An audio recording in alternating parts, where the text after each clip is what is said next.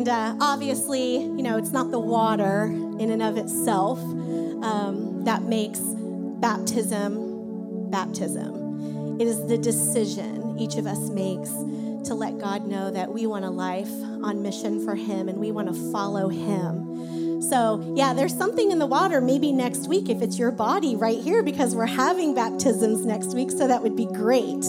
If you uh, want to be part of that or you have questions about baptism, you can ask anybody up here. Certainly, talk with Pastor Greg after service today. Um, we want that for your life and um, we take it very seriously here. And so, if you want to do that, we do have some baptisms next week already, right after service. And I also encourage you to stay after service next week and witness that and support the people who have chosen to do that, okay? A few other things before we get started. Um, uh, Sunday, 9 11 one Chiefs game, so feel free to wear your Chiefs gear here on that day to celebrate the first game. But also, it is our fall kickoff, and fall kickoff is an amazing time after service. We have a bunch of information and fun things going on in the back. We want you to stay because we want you to get connected. We want you to get connected. We want you to find ways to serve. And that day, all the ministries that we have here will kind of be on highlight, and you'll have an opportunity to talk to those ministry leaders and find ways to get connected and involved and really engage in community.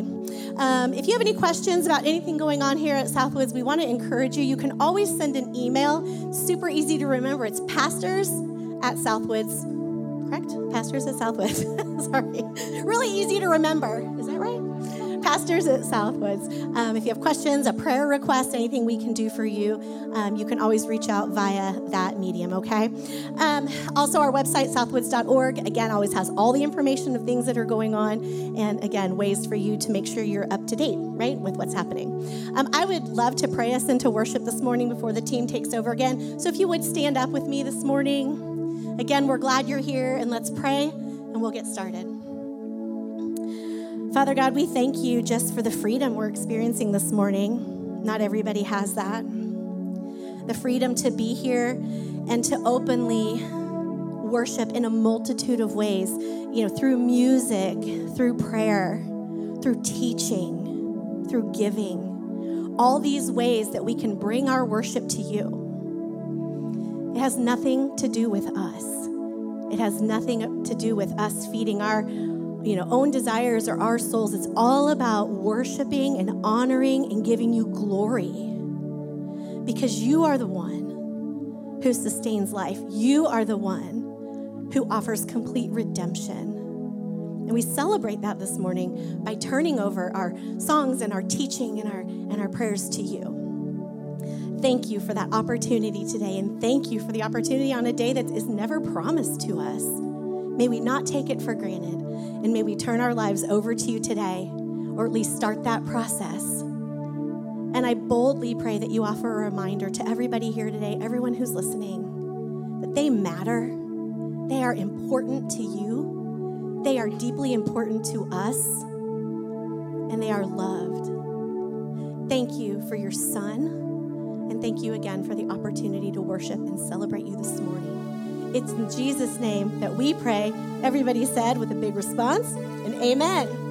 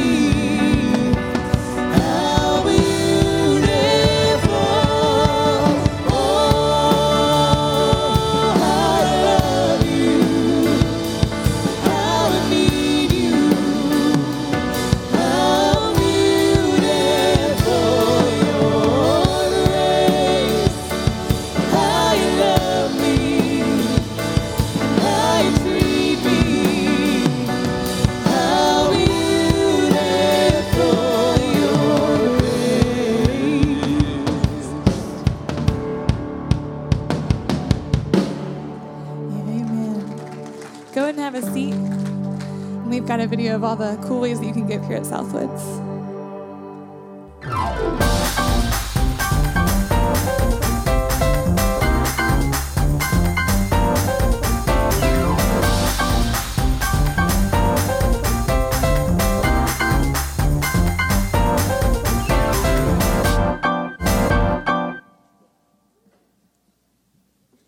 Joe.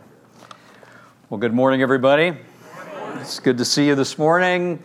I thought about afflicting you with my dancing ability, which as I was coming up, but didn't want to cause anybody to sin. No, actually, no harm in that. I'm sure of that. So it's good to see you this morning. Have you ever tried to get the attention of someone in your life? You had to really, really work at it because they were focused on something else something else other than you. Maybe it was a football game they were focused on, or maybe it was a poignant moment in a book or a movie. Maybe it was, uh, maybe they just focused on their cell phone, you know, and they just, you just could not, you know, just, they just weren't ready to give you their attention. You know, most of us have had that experience. And years ago, Apple and Google were faced with this very problem. They wanted to get the attention of their smartphone users, and all of us at that stage, we were all distracted from buying things on the smartphones. with uh, we were distracted with things like work and playing with our children and driving safely. Remember those days? it's actually not all that long ago. But Google and Apple knew that there was big business in getting our attention, right? They knew it was big business. And so they spent an enormous amount of time, effort, and money on their part, which was frankly from their perspective, an investment. They came up with something called push notifications. Familiar with them, right? Uh, now, every time you download an app, you spend you know a, a certain amount of time trying to configure how do I shut off notifications from this because they're constantly what trying to get your attention. I mean, it's like it, they'll ping you, and they want access to everything on your phone because they want your constant what Attention, attention. Now, I want to contrast that with how God gets our attention.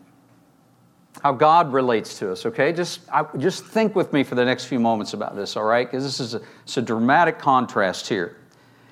Does God push himself onto you or me? No, not really. He really doesn't. Uh, and certainly not in an interruptive, noisy kind of way. The Bible tells us how God routinely reveals his presence to all of us. He's constantly reminding us that he's there, but he's, he's just gentle natured about it. He's not pushy about it. Uh, Psalm uh, 19, verses 1 to 4, gives us this picture. It says, The heavens proclaim the glory of God, the skies dis- uh, display his craftsmanship. Day after day, they continue to speak. Night after night, they make him known. They speak without a word or without a sound or word. Their voice is never heard, yet their message has gone throughout the earth and their words to all the world. It's just reminding us there's a God here. This didn't just happen. Somebody really made this happen. Romans 1:20 tells us, "For ever since the world was created, people have seen the earth and sky through Everything God made, they can clearly see His invisible qualities, His eternal power and divine nature. So they have no excuse for not knowing God. They're, the point of the text is not to indict necessarily, as much as just say, no, we're just, we're just all without excuse. I mean, if you just look around with an open mind, you're going to say, this didn't just happen. There's a God revealing, hey, I'm, I'm here but he's very gentle about it. The extent of God's push notifications are quiet. They're quiet sunrises and sunsets. They're rainbows and flowers, they're stars and constellations in the night sky. So, in truth, if you'd like some reassurance of God's presence, really all of us what we need to do is we need to try slowing down a little, silence some of the distractions in our lives, and we need to pay more attention to what God is quietly saying in the heavens around us every day of every year of our lives. He is quietly whispering, Here I am. Here I am. Look at me. Remember me. Seek me. You'll find me. But maybe what you need in your life is a more specific personal word from God in your life. And there's many times in all of our lives where we do need that. I mean, we, we don't need just that quiet reassurance. We need, we need a word from God. We need to hear a word of some sort. Maybe it's a word of affirmation or redirection, a word of instruction and guidance in some fashion.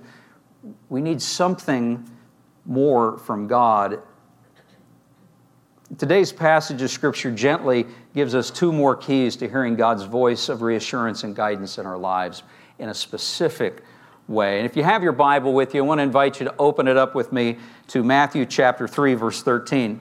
Uh, we're going to read a few verses there together. And I just, I just saw Steve over here leaning. That picture on the screen, uh, go back to that real fast, uh, uh, if you would.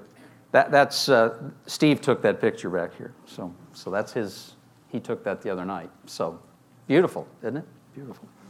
I was going to, I didn't see you, so I couldn't give you credit for the pictures I was going. Uh, so, uh, Matthew chapter 3, verse 13. Uh, we're going to read a few verses together. Before we start reading, here's what I want you to notice something. As we do read it, I'm not going to talk a lot about this, but I want you to notice the Father, the Son, and the Holy Spirit, all three show up at the exact same time in this passage, okay? Doesn't happen real often, but it does happen in this passage, in this event in the life of Jesus.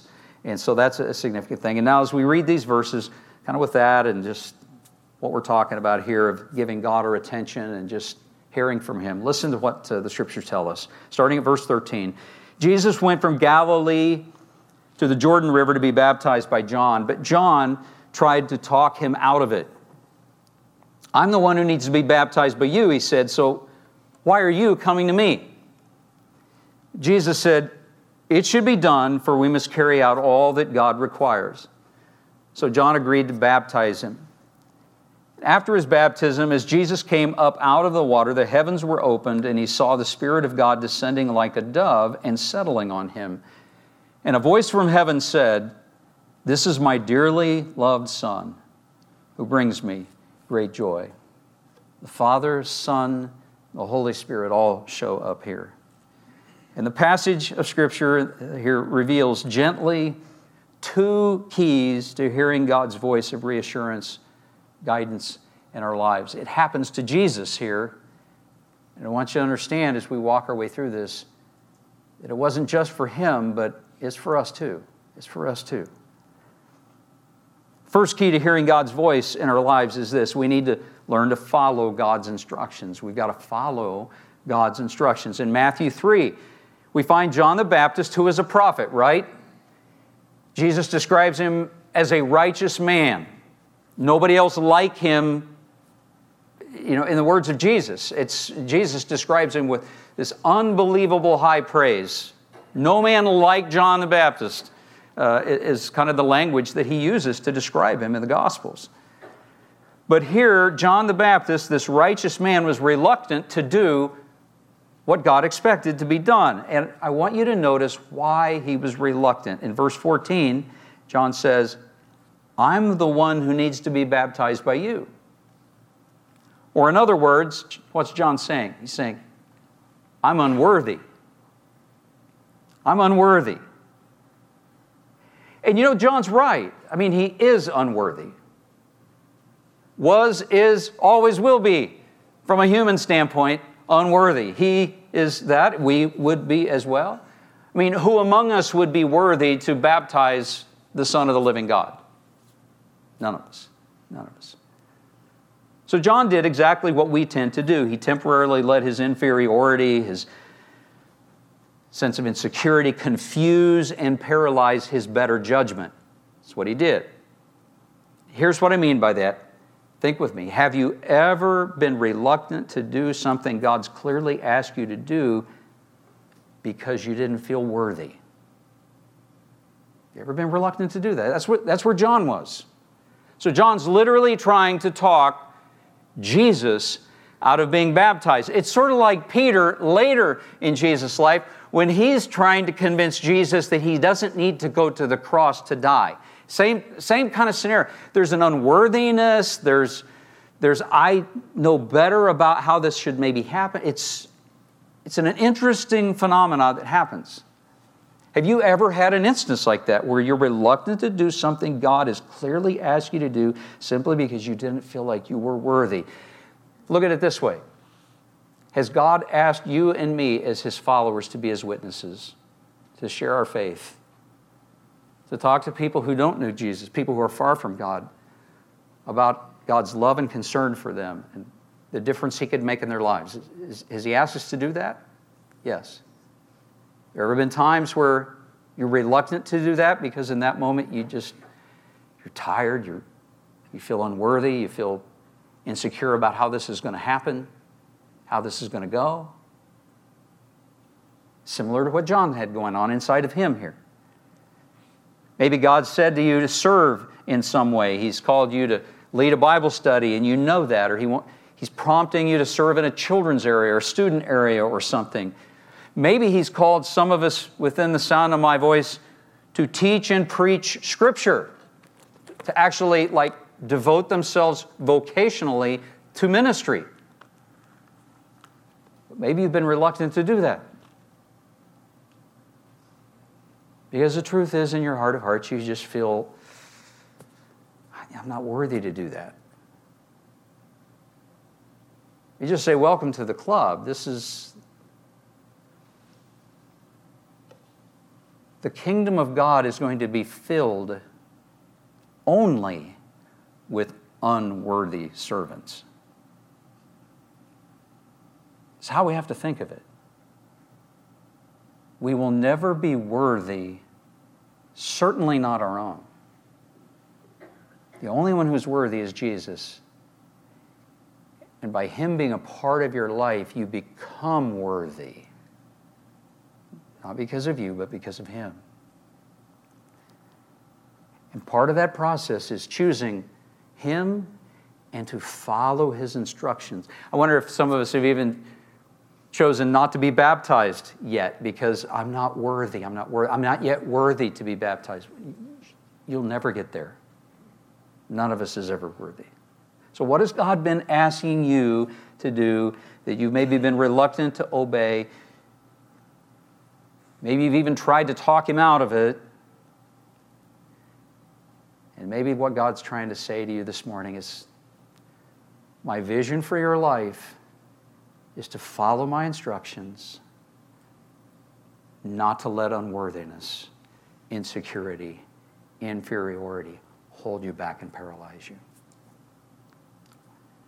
We want to hear God speak, hear God's voice in our lives. Sort of that foundational piece of that is we've got to follow the words of Jesus. We've got to embrace his worldview, where he says in verse 15, It should be done, for we must carry out all that God requires. We must live with a follow God's instructions worldview. We've got to embrace it.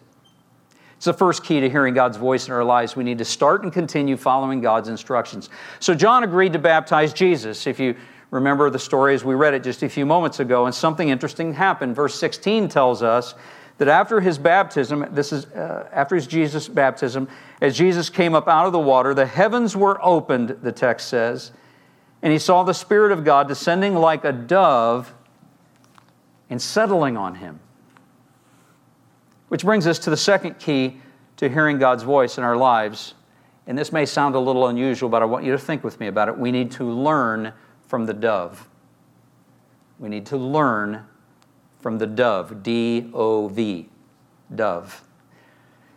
You know, many biblical scholars believe that the dove here was, in fact, a turtle dove. And contrary to perhaps what you think, you have heard of what a turtle dove is. You know that? On the second day of Christmas, my true love gave to me two turtle doves and a partridge in a pear tree. Right? That, you've, heard, you've heard of turtle doves. It's not, a, it's not an unusual thing to you. You're even familiar with what a turtle dove looks like, even if you didn't realize it. How many of you have ever fed pigeons? You've ever done that? Come on, come on, fess up, raise your hand. A little higher, a little higher. We got the lazy raise of the hands there. So a little higher. Look, look at this. You, we've, some of us have done this kind of thing, just like this little picture here on the screen. We've done this kind of thing. We've fed the pigeons and, and we've done, uh, done that sort of thing. Here's the thing pigeons and turtle doves look exactly alike. If you've seen one, you've seen what the other looks like. But there are some visible temperament differences between doves and pigeons. And it tells us a lot. It tells us a lot about Jesus, it tells us a lot about the Holy Spirit, it tells us a lot about God's vision for our lives. And uh, let me just highlight some of the differences between the two. If you are a turtle dove, you're shy, you're hypersensitive, you're, you're skittish. That's what a turtle dove is like. On the other hand, a pigeon is stubborn. You can't get rid of them. They're a nuisance. Everywhere they go, they make messes. This is the difference between a turtle dove and a pigeon. Pigeons are, are, are, turtle doves are peaceful and gentle and quiet, and they, they can't stand noise. They just want calm. While pigeons fight all the time, they're belligerent to one another. They peck and poke at each other, and they, they make lots of constant noise. Turtle doves are known for their soft and beautiful cooing, kind of coo, coo. If you, if you, I won't belabor that. But that's, there you go. You heard it. Somebody nailed it. That's exactly what it is. They're known for this soft and beautiful cooing. Uh, pigeons make annoying guttural sounds. I mean, you just want them to stop. That's what you want them to do. Turtle doves, they're afraid of humans. They, they want their distance.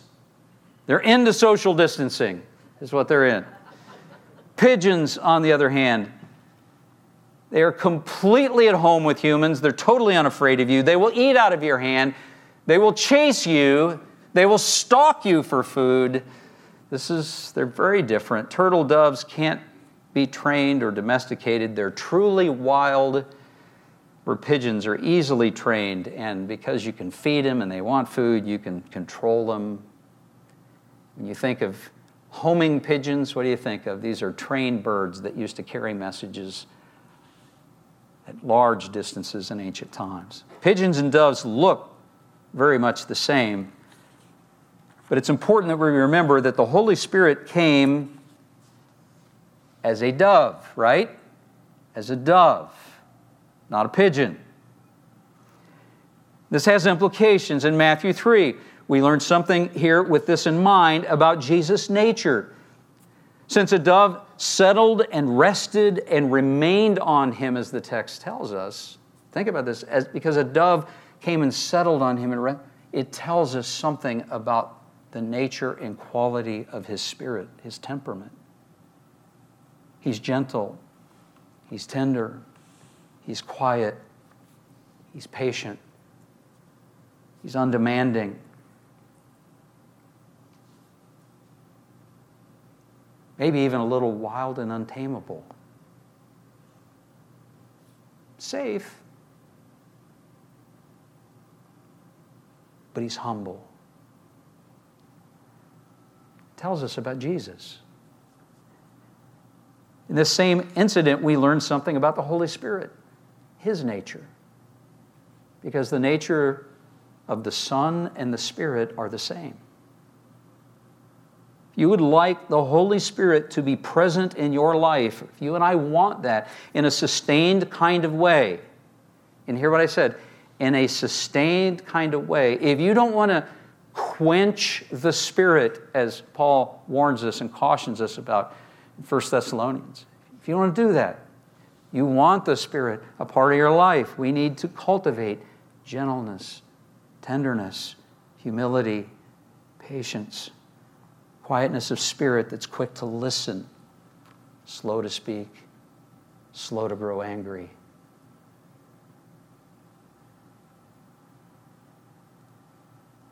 That's how we get the Holy Spirit to settle and rest and remain on us, as He did in Jesus' day. So, if you want the Holy Spirit to live in your life that way, we've got to learn from the dove. It's a key to hearing God's voice in our lives. Sometimes we don't hear God's voice because we never grow quiet and still, as we talked about the first week and even sort of alluded to in the early part of this message. But sometimes we don't hear the voice of God speak because we are just determined to do my thing. We don't understand that following God's instructions is a key component. It's a, it's a foundational part of, of God's Holy Spirit not being quenched in our lives. And even if we're following God's instructions, so to speak, it's imperative that we learn from the dove to be humble, gentle, kind, self controlled, patient. These are the fruit of the Spirit. It's not a coincidence. Not a coincidence. This is really a key. And if you and I begin to walk in this path as Jesus did, you notice what happened to Jesus. Verse 17 says, when he came up out of the waters of baptism, when he completed what God had asked him to do, a voice from heaven said, This is my dearly beloved Son who brings me great joy. It was a specific, personal word of affirmation. Now, if you're like me, when I first read this years ago, it made sense to me that our Heavenly Father would speak those kinds of words about Jesus. After all, He's the only begotten Son of the Father, He's God in flesh. He, he perfectly did everything that the Father asked Him to do. He couldn't even be talked out of doing the right thing. Isn't that fascinating? I mean, John's literally trying to talk him out of doing the right thing. Peter's later trying to talk him out of doing the right. He, he he was so determined to do the right thing, it didn't matter what anybody else around him did. It didn't. He was devoted to following God's instructions. He was devoted to developing the kind of spirit that the heavenly dove would gladly, gladly rest and remain in. So, why wouldn't God speak words of affirmation to him? What's taken me over the years a bit of time to get my mind and heart around is that you and I, though, if we will embrace what we're talking about here, if we'll obey God's instructions, if we'll learn from the dove, it is God's will for you to hear words of affirmation from Him as well. Personal words. And he will do that. I mean, you may not hear the heavens open and an announcement that, like, other people think is thunder, and but you know it's a, you hear it as a word from God. It's it's not going to happen like that maybe in your life, but I can guarantee you, you will hear the voice of God in your life from within. Let me give you another verse of Scripture. We could spend a lot more time talking about this this morning, but I want you to listen to John 14, verse 21. Again, it's Jesus himself speaking. It's not going to be on the screen, but I want you to listen to it. Jesus is speaking to his disciples. He's in the context of talking about the Holy Spirit, and he says this Those who accept my commandments and obey them, okay, what's he saying? He's saying those, those who follow God's instructions, right? Those who accept my commandments and obey them are the ones who love me, and because they love me, my Father will love them, and I will love them. And notice what he says and reveal myself to each of them. He says, I will love them and reveal myself to each of them.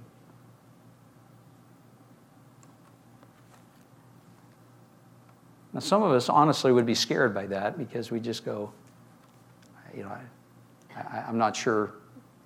Because where are we going? I'm not worthy mode. You're right, you're not. Neither am I. Neither are we. But the fact is, God wants to reassure, He wants you to know that if you have chosen to follow His instructions and if you embrace, you know, learn from the dove and the spirit of the dove, live this way, become this kind of person reflexively, and let me just say, it's incongruent. I, I have love hate relationship with Facebook. Because it's trained us all to spout opinions that we would never say to somebody's face originally. And guess what? Now people are saying it to each other's faces. It's trained us to live like pigeons instead of doves. This is problematic. This is not appropriate for you who claim to be and want to be God's child. I mean, if we want to, the Holy Spirit to be a part of our lives, we have got to, we got to become qualitatively different to the core of our beings, like Jesus. Because what that does in us is it creates space for God to work and speak and guide and lead and rescue when necessary and redirect. And it puts us in a position with the power of His Spirit to help and encourage, inspire others around us with hope and opportunity in a life that's beyond this life. It's what you were made for, it's what I was made for. And we're not worthy of that and we never will be. But Jesus is worthy of that. He purchased that on the cross for you and me.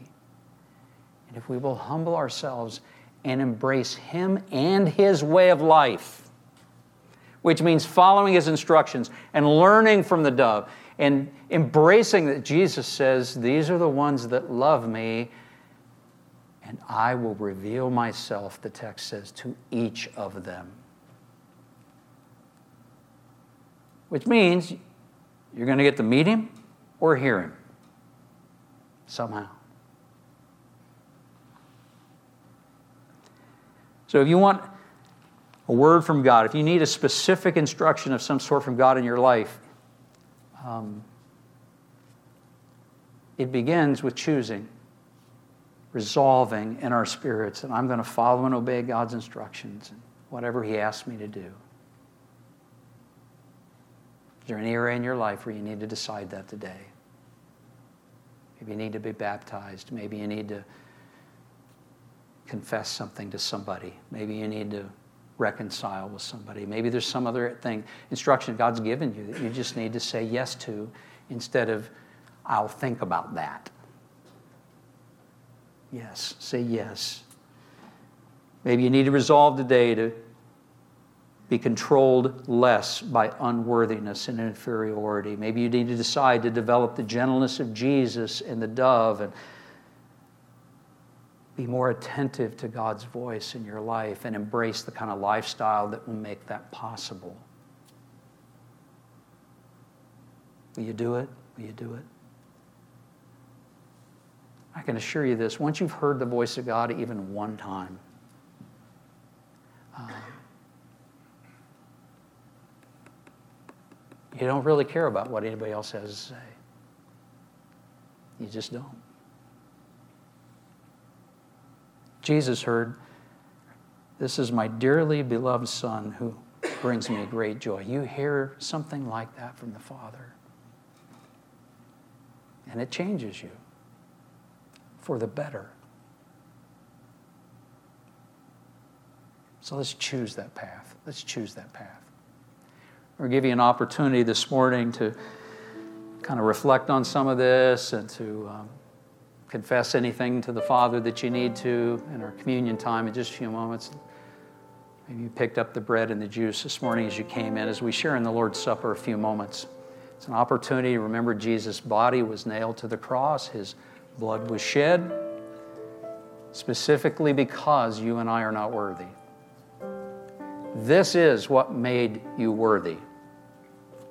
Nothing but the blood of Jesus. That's it. That's it. That's what makes you worthy.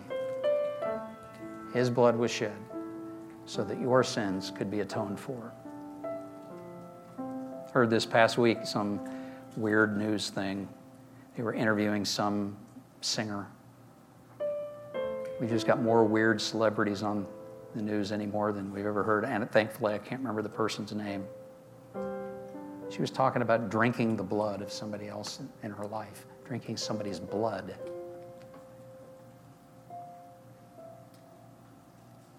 Was just weird. It's just wrong. Scripture forbids such things. It's, and we've become a generation where we want to dabble in everything that's unacceptable and everything that's harmful in some way.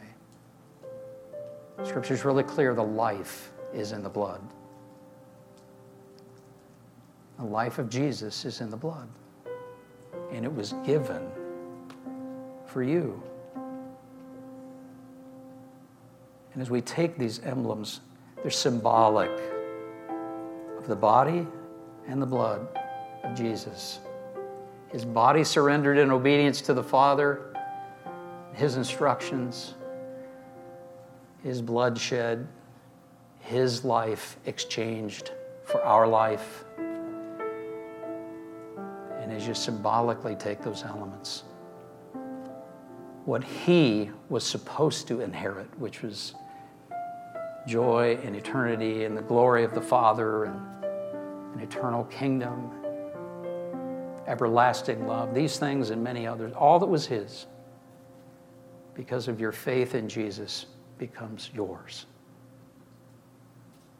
And what you should have inherited, which was punishment and death and ridicule and abuse,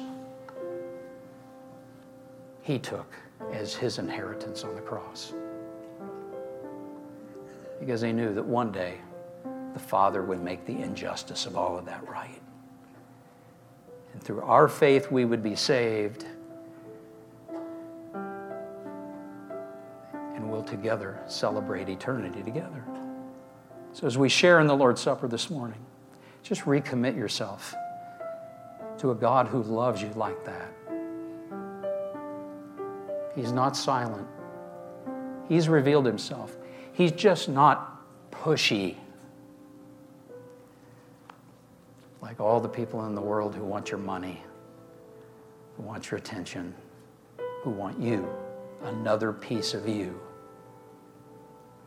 this morning, just decide you're going to give yourself fully to God, who's quietly, gently asking, okay? Bow our heads and we'll share in the Lord's Supper together. You can talk to Him about these things and listen for His voice in your life. Father, we thank you that you care about us. that you're gentle, that you're tenderhearted. Thank you that your ways are not our ways, because our ways are not all that good. Lead us into righteousness. Cleanse us from our iniquities and sins. You claimed us on the cross, Lord Jesus. And this morning, we just come before you and once again say, Here we are, here I am. Receive me, Lord. I ask for you to be a part of my life. Make me yours. God, help us to walk in your ways. Help us to become more like the gentle dove that is the Holy Spirit. May we, may we as your children become those who do not quench you, the people on whose lives the Holy Spirit can settle and remain. And we don't scare him away by the way we live, things we say, things we watch and ingest. We need you. And in these moments, as we reflect on these matters, and as we thank you, Jesus, for what you've done, would you speak to us? We need to hear, need to hear your gentle words of reassurance and affirmation. Every one of us does. We lift this prayer in the name of Jesus. Amen.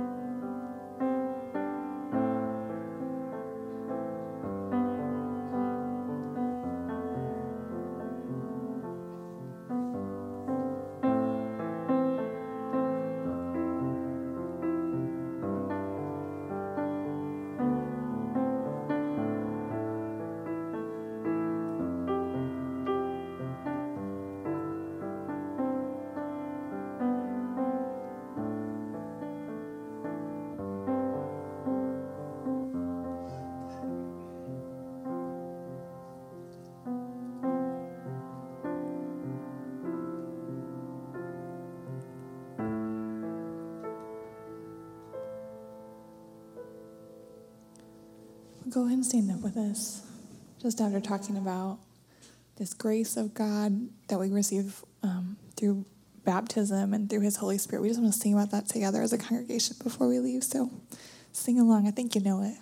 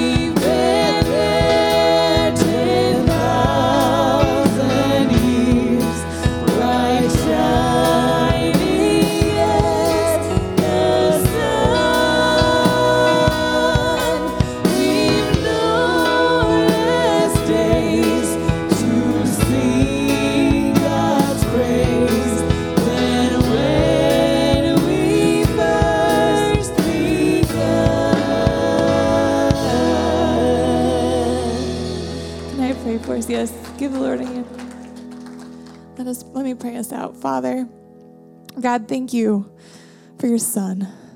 Thank you for your Holy Spirit.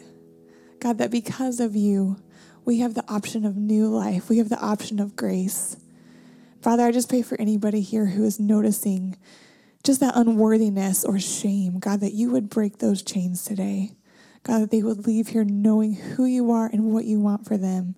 And God, that we would all be able to live that out. Go with us, Father, in Jesus' name. Amen.